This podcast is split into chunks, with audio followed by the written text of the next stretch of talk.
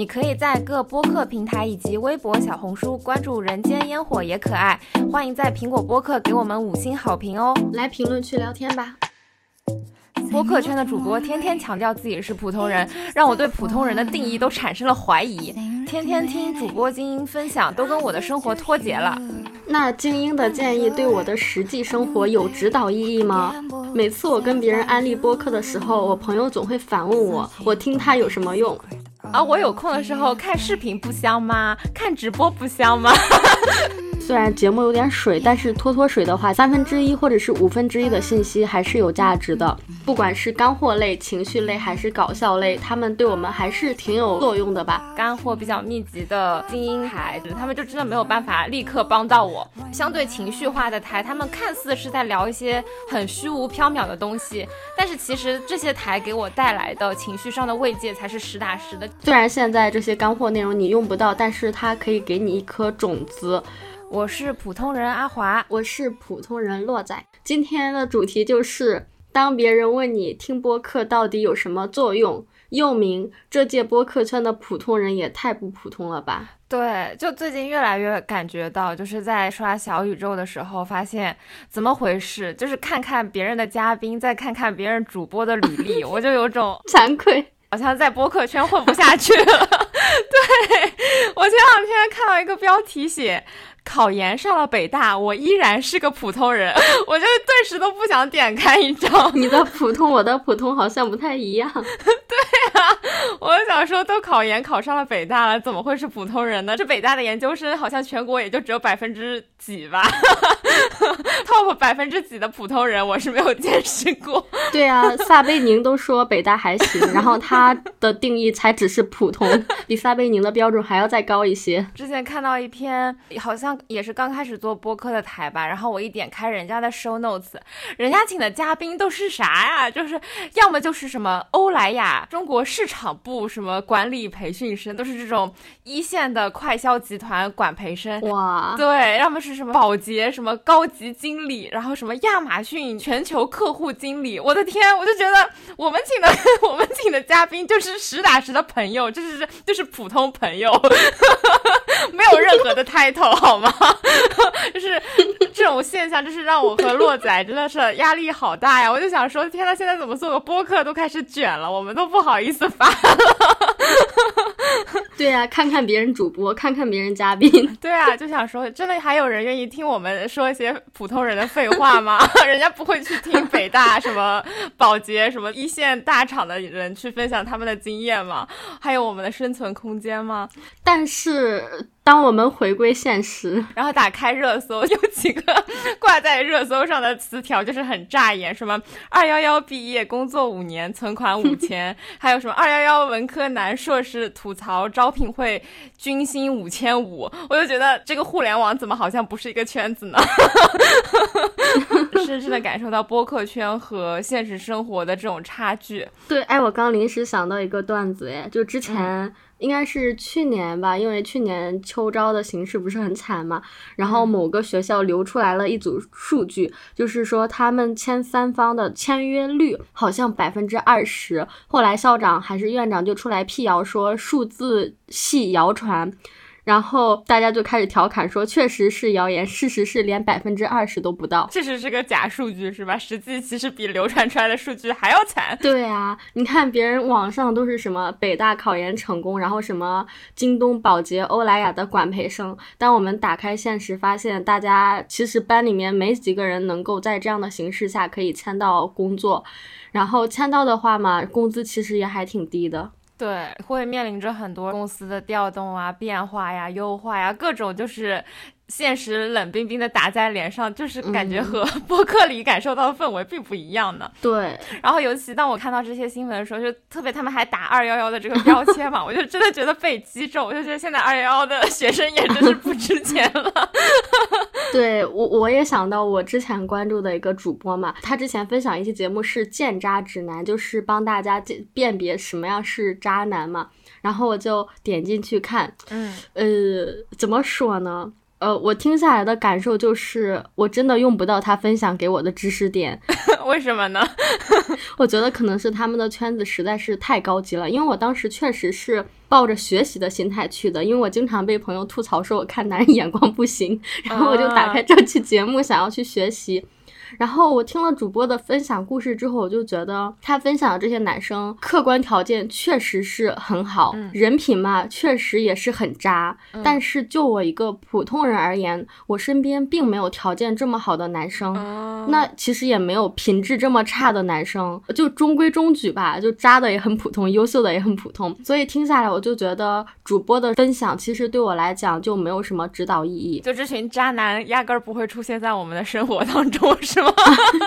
对对对，是的，是的。你有没有什么印象比较深的一个渣男，可以具体的描述一下吗？我还挺好奇的，就是他的条件是到底有多好，到底是有多渣？让我想想，你怎么突然对我临时提问？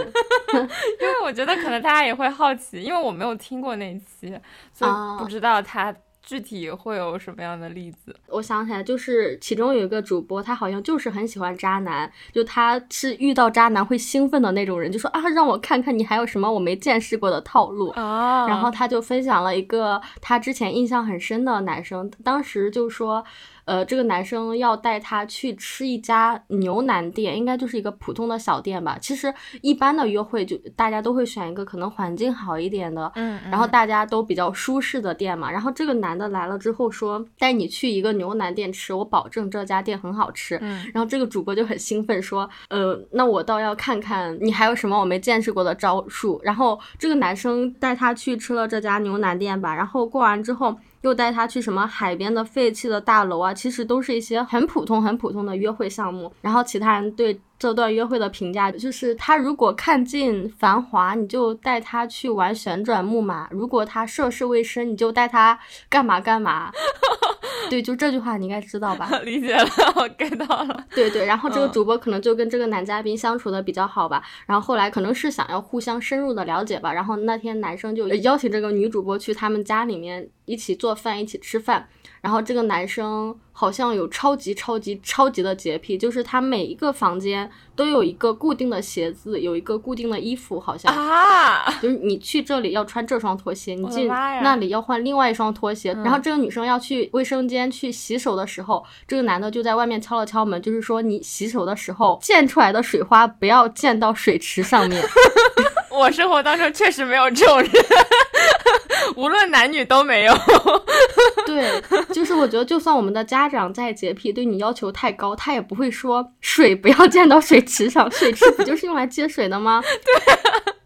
然后后来他们两个应该就是要去吃饭，男生好像有很多水杯吧，可能这个是我喝水的，这个是我喝红酒的。然后呃，专门拿一个喝红酒的杯子让这个女的来喝，然后喝之前他递给这个女生了一下纸巾，说麻烦你把口红擦了。好搞笑！对我也觉得还挺，我就觉得可能这个男生在精神或者是心理上面有一些特别严重的洁癖或者是强迫症之类的吧。这个主播最后给大家的结论就是说，这样讲不知道会不会冒犯到男生听众啊？就是说，假如一个很优秀的大龄男生还在市场上面流通，他还是单身。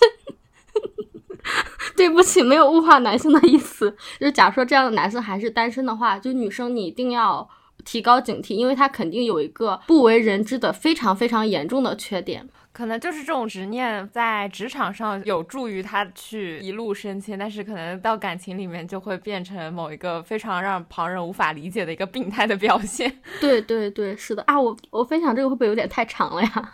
就是他讲了很多案例，我觉得跟我太脱节了嘛。还有一些是我之前也分享过，我听到一些播客主播会教大家我怎么样去做职业规划，说你要选一个什么样的方向，你不要在乎金钱，要在乎长远的发展。嗯，但我作为一个普通人，我肯定还是以金钱为主。我不可能说我去追求什么理想。嗯，除此之外，还有另外一个方面，就是在做职业选择之前，他会给你提很多建议。但是他提这些建议，其实基于了一个隐藏的前提，那就是这个人的学历背景很好，职业履历很好，实习啊或者是工作都很好。这个时候，你面对了很多个优秀的选择。在面临选择的时候，你该怎么去做决定呢？你最终选择哪一个呢？他确实在提供建议，但是对我来讲确实没有使用价值，我根本就没有选择权。对，我感觉他们在提建议的时候，已经默认对方也是一个和他们一样的精英小苗子那种感觉。我们听的时候，确实和。准精英之间还是有一定的差距，然后听了之后就会觉得啊，这嗯，好吧，但是我不够优秀。对对，还有一些在某个领域有成功经验的人，比如说某个 A P P 的创始人或者是公司 C E O 来分享他的某些观点嘛。然后前两天还听了一期，就是应该是一个老上海人吧，他教大家怎么样把你闲置的房子卖掉。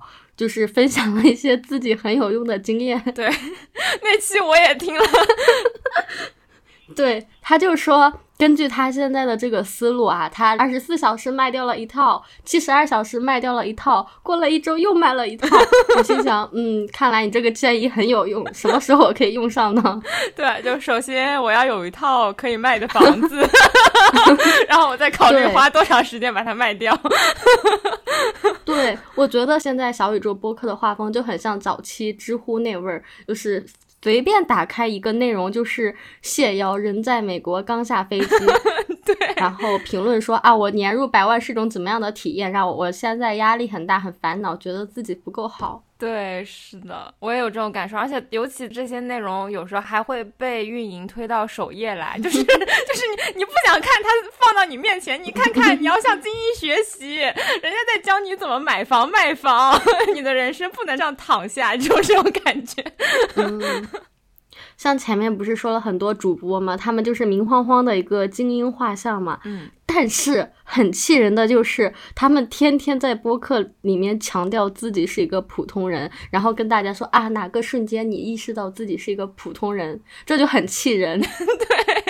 比如我前两天听知行小酒馆节目里面，呃，有一个人，他应该是差不多快要财务自由，然后因为他比较懂投资嘛，所以他的理财跟财务状况是一个比较健康的状况，就可能会随着什么股市会有波动，但基本上比较平稳嘛。这个人分享的观点就是说，嗯，他意识到自己是一个普通人，就是因为哪怕他的财务。状况已经很健康了，他看到数字波动的时候，难免还会有情绪波动。我就心想，呃，就这，然后你就觉得自己是普通人吗？嗯，就觉得也大可不必强行把自己往普通人这里来拉吧。对对对对对对，就我今天有在听那个大小马那个那个台，然后他们这期也是，就是一个已经，据他所说已经。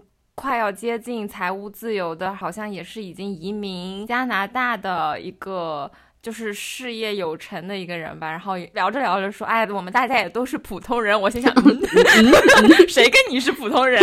谁跟你咱们？” 就是，嗯，我之前还看过一个主持人，还是脱口秀编剧，他来采访演员，问了一个问题，说：“你在哪一刻意识到自己是普通人？”他当时问这个问题的思路就是，他以前总觉得自己可能是成为某个英雄，或者是自己有某些英雄主义的想法，觉得自己很优秀之类的。他随着自己慢慢长大，才慢慢意识到自己是一个普通人。我当时听下来的感受是，嗯，我怎么没有这个心路历程？我怎么没有这个变化呢？因为。我不是一直都是普通人吗？对对对对，而且我记得之前呼兰的一个段子里面，是不是也说说说什么小时候会觉得自己会成为历史上的谁谁谁，然后后来长大了才发现自己是那个历史背后什么呃几千名百姓当中的一个，你记得这个段子吗？嗯，我不记得，但是我记得袅袅啊，你先讲完。对，然后我就会觉得我好像从小。一直都觉得自己是个普通人，为什么我的成长过程当中我没有这种英雄叙事啊？我从来没有把自己当成一个会名垂青史的人哎。对，你刚刚讲的这个我没啥印象，但我记得鸟鸟也讲过一个类似的段子。他说我们以前做呃什么思想政治题的时候，总会说你现在要开这个火车嘛，然后前面有两个方向，第一个铁铁轨上面躺了可能五六七八个人，另外一个铁轨上面也躺了一个人，你去驶向哪边呢？就大家都会面临这样的问题嘛。后来长大以后才发现，我并不是那个开火车的人，我是躺在铁轨上面的人，李诞才是开火车的人。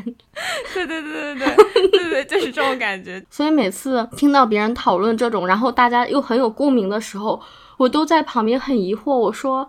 我还需要哪个瞬间意识到我自己是一个普通人吗？就我一直都觉得我是一个普通人，这个事情甚至像呼吸一样自然，像空气一样，从始至终都伴随着我。对，我我我感觉我的思路和这些，嗯，比较偏精英的主播们思路好像就是反的，就是这些主播他们需要某一个时刻，或者说某一个。呃，自己产生的情绪，让他自己了解到，哇，我终究还是个凡人呐，我的能力也还是有限呐，啊，原来我是个普通人啊，啊，他们的逻辑是这样，但是我是因为别人的某个夸奖，或者说我自己做成了某件事情，意识到，哇，我我好像还有几把刷子嘛，我原来也有点东西嘛，这种感觉，我我就觉得我是不是活得太卑微了呀？还是为什么从来没有，我怎么没有这种自信啊？啊，对对对，我突然想起来，我们的一个听友评论嘛，他之前评价我们节目是说，嗯，听完我们某一期之后，有一种难得的放松和拨开云雾见光明的感觉。然后我当时听完就觉得好开心啊，因为我以前都是看别的。人在分享，然后我需要别人给我拨云见日，嗯，然后没有想到我现在也能让别人守得云开见月明，我就觉得好开心啊，就跟你刚刚那个思路很像。对对对，就是有一种啊，我们普通人的生活当中也有了一些不普通的瞬间，就会觉得很开心。对，然后前两天也有人说听我们聊天觉得很舒服，很有松弛感。哇，松弛感这三个字出来把我给震到了，因为。我觉得我很没有松弛感，我一直在追求这个东西，然后 嗯，居然有人这么夸我们，所以我就嗯，好开心啊，好没出息啊，我们 怎么回事？你不是告诉我有听友这样反馈嘛，然后我就笑纳了这个这个夸奖，你知道吗？我就跟你说，你看我们呃，人家中产还要花心思去追求松弛感，你看我们这些低产是已经自带松弛感，低产自带松弛感，笑死！我又想到一个事情，但是我觉得。觉得说出来想都太没出息了，我们没有一点主播的样子。很多很多听友不是会加我们小助手的微信嘛？加完之后其实可以看到好友圈。我有时候无聊点开好友圈的时候，会想，这这个听友的生活为什么每天这么快乐？然后他每天为什么这么悠闲去全世界各地玩？我好羡慕他。原来我们的听友当中还有精英吗？对，我觉得主播太普通，然后听友还挺精英的。嗯，刚刚是分享了一些播客的嘉宾跟他的主播嘛。其实我跟阿华，我们两个都是新闻传播这个专业的。以我们这个专业为例，其实播客跟真实生活也还挺脱节的。对，就发现，先不说精英还不精英，就是以新传专业为一个垂直领域来说的话，就会觉得。呃，播客圈子里的新传人都是那些手握丰厚的资源，然后人脉也很广的一些成熟媒体人。但是现实里的新传人呢，每年考研都是考着最高的分数线，然后 在拼命的学习的这帮人，然后拿着低工资。对，就是刚刚那个热搜里面，人家那个什么二幺幺毕业，工作五年，存款五千，也是新传人啊，好吗？我就觉得，为什么现实里的新传人和播客里的媒体人？差距这么大呀？怎么回事？其实我们一开始做播客的时候就发现，其实播客圈里面，呃，新传专业想要考新传专业的学生也特别多。然后我就觉得，不要让 学弟学妹对新传有什么 抱有幻想。对对对，就会觉得哦，天呐，我是不是走了新传这条路以后，也可以像这个媒体老师一样，在这里采访各种社会名流啊？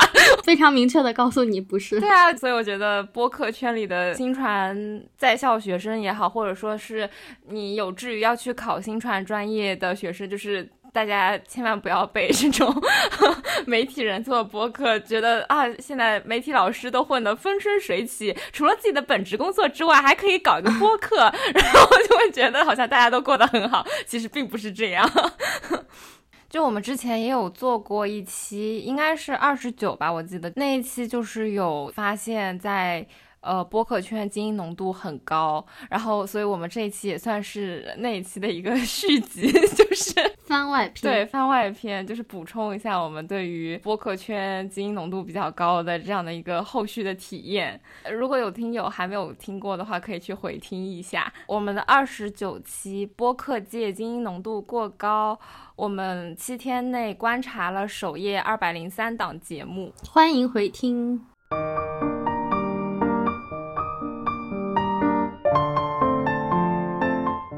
你是不是也觉得播客内容跟我们的生活越来越脱节了呀？我感觉这可能和我们关注的节目有关吧。就是我在发现这个现象在播客圈愈演愈烈之后，我就去又去检查了一下我自己关注的节目，就发现，嗯，确实精英浓度不低。对我也要反思一下，我的播客精英浓度应该比你的还要高。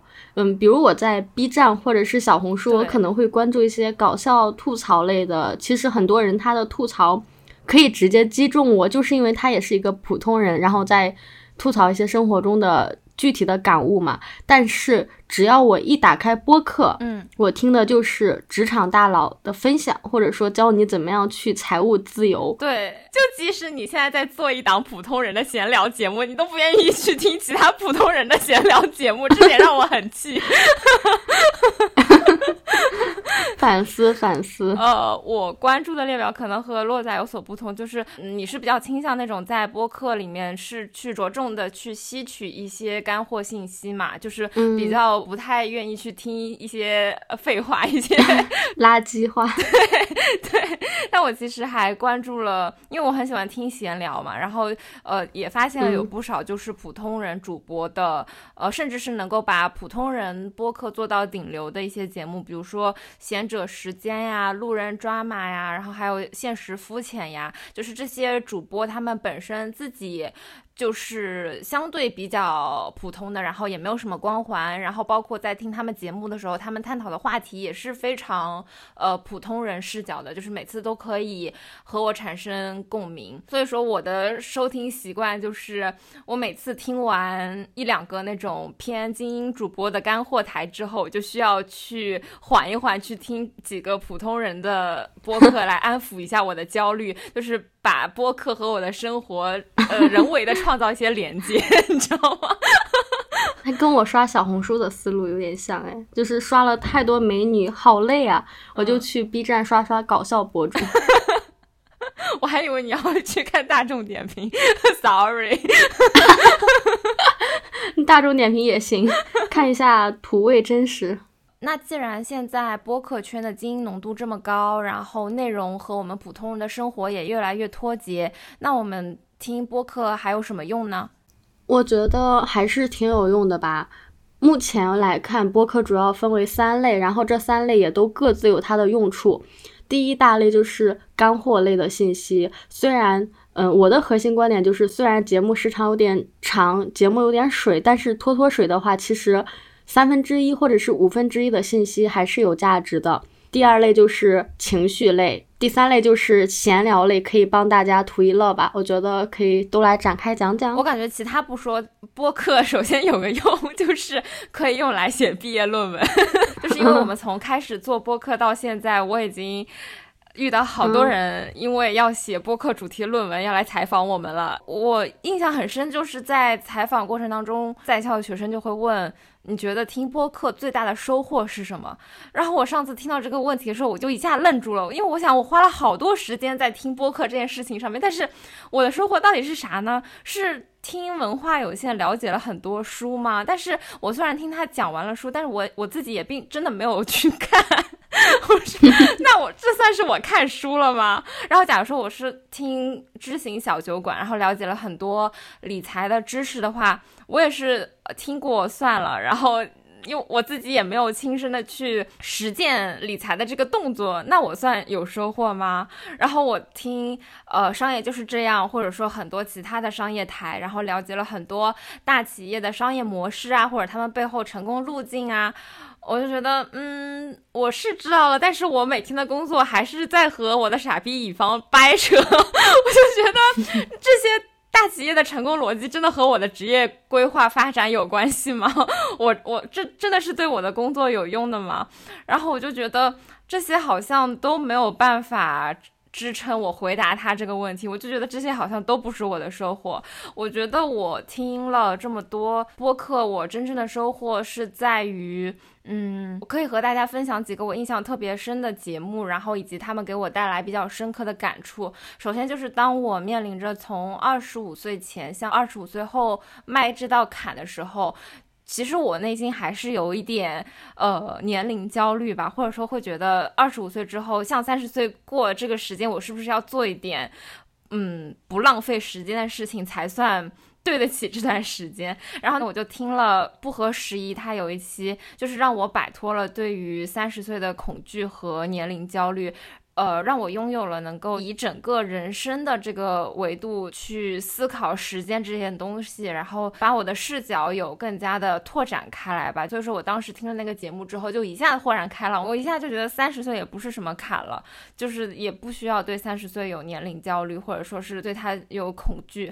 然后还有一期就是当我在去年上海封城，然后一次又一次的被外力打乱自己的计划的时候，我就听随机波动，让我意识到。了，就是何为政治性焦虑，而且这种焦虑其实是，嗯，大家共同体，所有人都在共同经历的，也让我觉得不会很孤单，或者说不会陷入这种好像这个焦虑是我自己一个人的这种错觉。听随机波动之后，也能够更加接受唯一的不变就是变化。与其追求确定性，不如去适应不确定性，让我拥有了这份坦然。嗯，还有一个最重要的点吧，就是当我对生活中的性别问题无感的时候，然后我。接触到播客，然后听了很多传播女性意识的节目，让我有了一些女性意识的觉醒和启蒙吧。然后包括现在也有在呃陆续续接触一些女性主义的书籍，我就觉得好像这些才是听播客给我最大的感触和收获。所以说我就回答采访人说，我觉得最大的收获是播客对我情绪上的抚慰。我个人的感受吧，就是相对于去听那些干货比较。密集的精英台，听的时候仿佛是掌握了财富密码、致富之道，但是我感觉其实它并没有办法解决我眼下的。困境吧，就是包括我的工作呀，呃，没有存款呀，这些现实，他们就真的没有办法立刻帮到我。但是相较之下，就是那些相对情绪化的台，他们看似是在聊一些很虚无缥缈的东西，但是其实这些台给我带来的情绪上的慰藉才是实打实的，就是这种慰藉是可以立刻作用在我自己身上的，就他们的那些话语就一下子。就像那个听友留留言一样，就是一下子拨云见日，就一下子觉得哦，我的那些焦虑，我的那些烦恼都是不需要的，就是都是庸人自扰的那种感觉，就会觉得我自己的意识和思想就一下子被他们的话语治愈突破了。嗯。所以就会觉得还挺还挺微妙的，就是这些看似很虚、很缥缈的情绪化的内容，但是他们对我的安抚是真实的。呃，但是那些干货内容看似是非常实、非常具体的，但是其实作用在我身上呢又是很虚的，就是一种非常神奇的状态。嗯，这里没有互动会不会就很干呀？你每次。这种深情掏心窝子说话的时候，一般都没互动。我感觉我插进来好像会打破这个 温暖的氛围。笑死！我害怕没有互动会不会就没有吸引力？我不知道呀。那这段要不就保留我们最真实的反应，听听大家是怎么评价的？因为你你每次特别真诚的分享的时候，我都不忍心打破，因为我我一张口就是。吐槽，我就不好意思张口捧哏，捧哏属性。对，然后其他朋友听节目的时候会觉得你们这一段就是一直都在一个人讲独白，没有互动，所以想听听听众有什么建议。你听这种长段时候是什么想法？对，然后我一顿抒情完之后，没有人接，我也有点尴尬，我就觉得天呐，是不是我好矫情？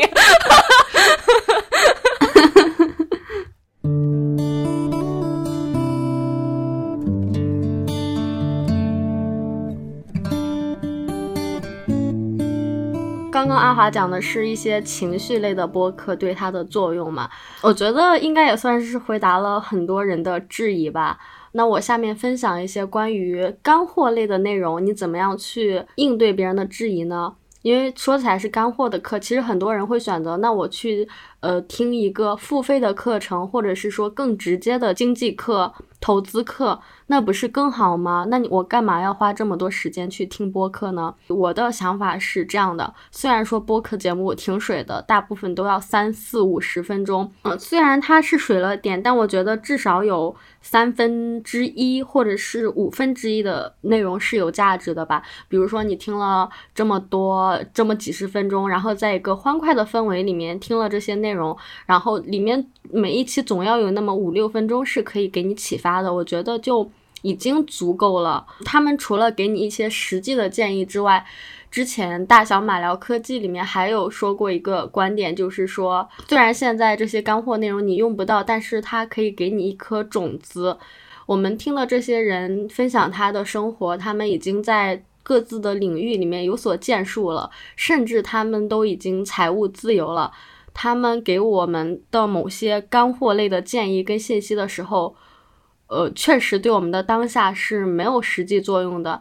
那但是并不代表着这个信息它没有价值，因为它其实有在帮我们埋下一颗种子吧，让我们对某个事情有了一个长远的意识。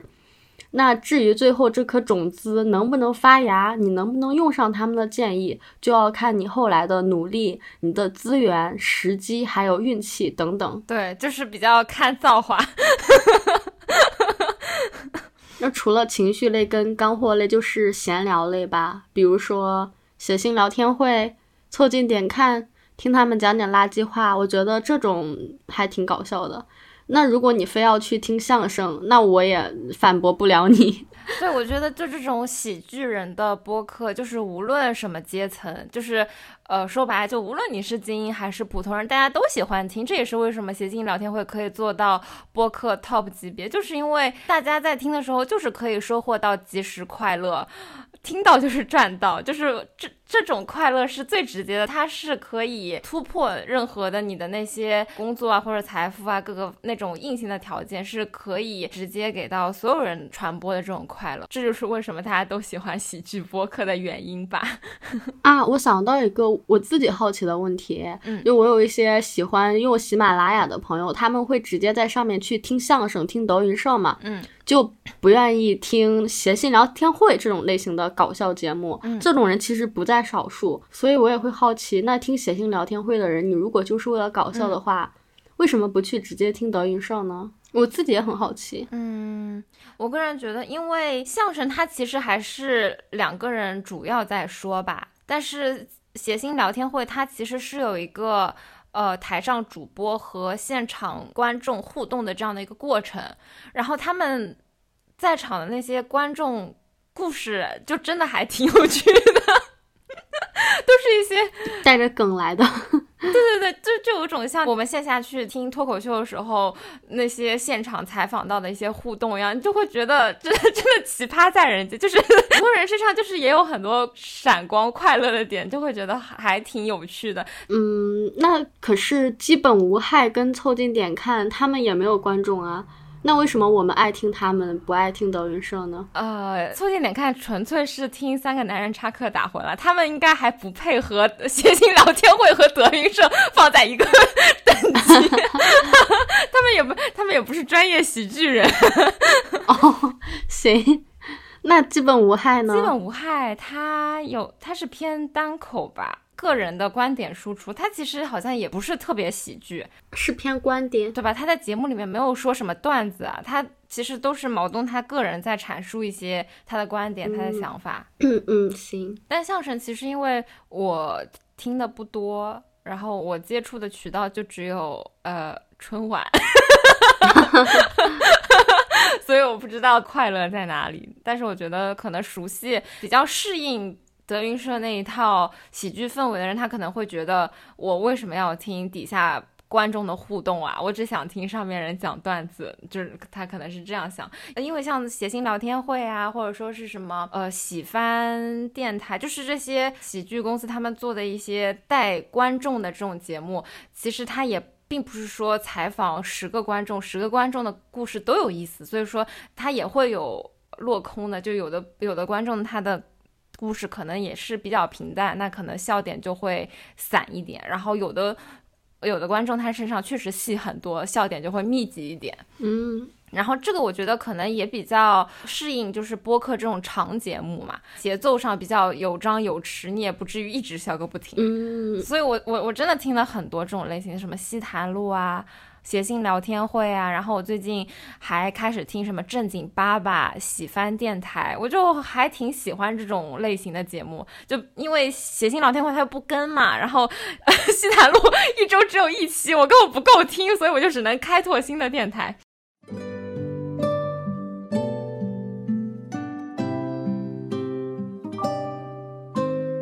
其实这期节目的初衷就是阿华之前。发了一个截图给我，就是说这台的主播是真真真的很精英。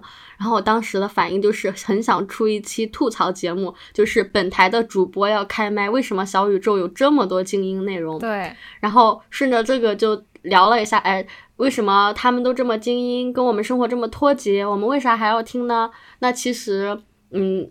嗯，不管是干货类、情绪类还是搞笑类，他们对我们还是挺有作用的吧？下次朋友再质疑你听播客有什么用的时候，就可以拿着我们的观点给回怼回去。对对对，尤其是那些啊，我有空的时候看视频不香吗？看直播不香吗？就这种 就可以直接把我们链接甩过去。小宇宙是不是要给我们加钱啊？就是我们好像在帮他们拉新的感觉。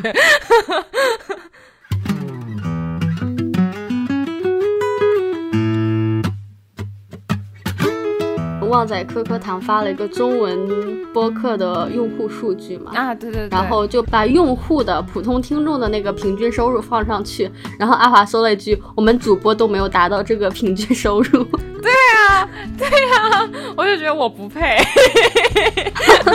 我们真的就是在播客圈里面夹缝中生存，好吧？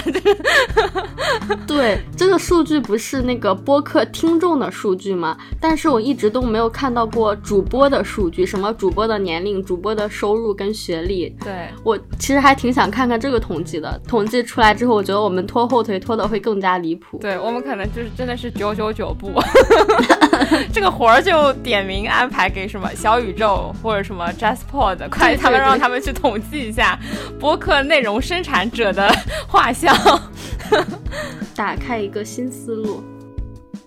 那我们这期就聊到这里。最后欢迎大家在评论区说说你觉得听播客有什么用，或者你觉得播客给你最大的收获是什么？然后也欢迎大家去回听我们刚刚节目里面 cue 到的二十九期。可以加微信可爱 FM 幺幺幺七，或者有任何选题或者建议，可以发送至邮箱人间烟火也可爱的首字母小写幺幺幺七 at 幺二六点 com。下期再见，拜拜，拜拜。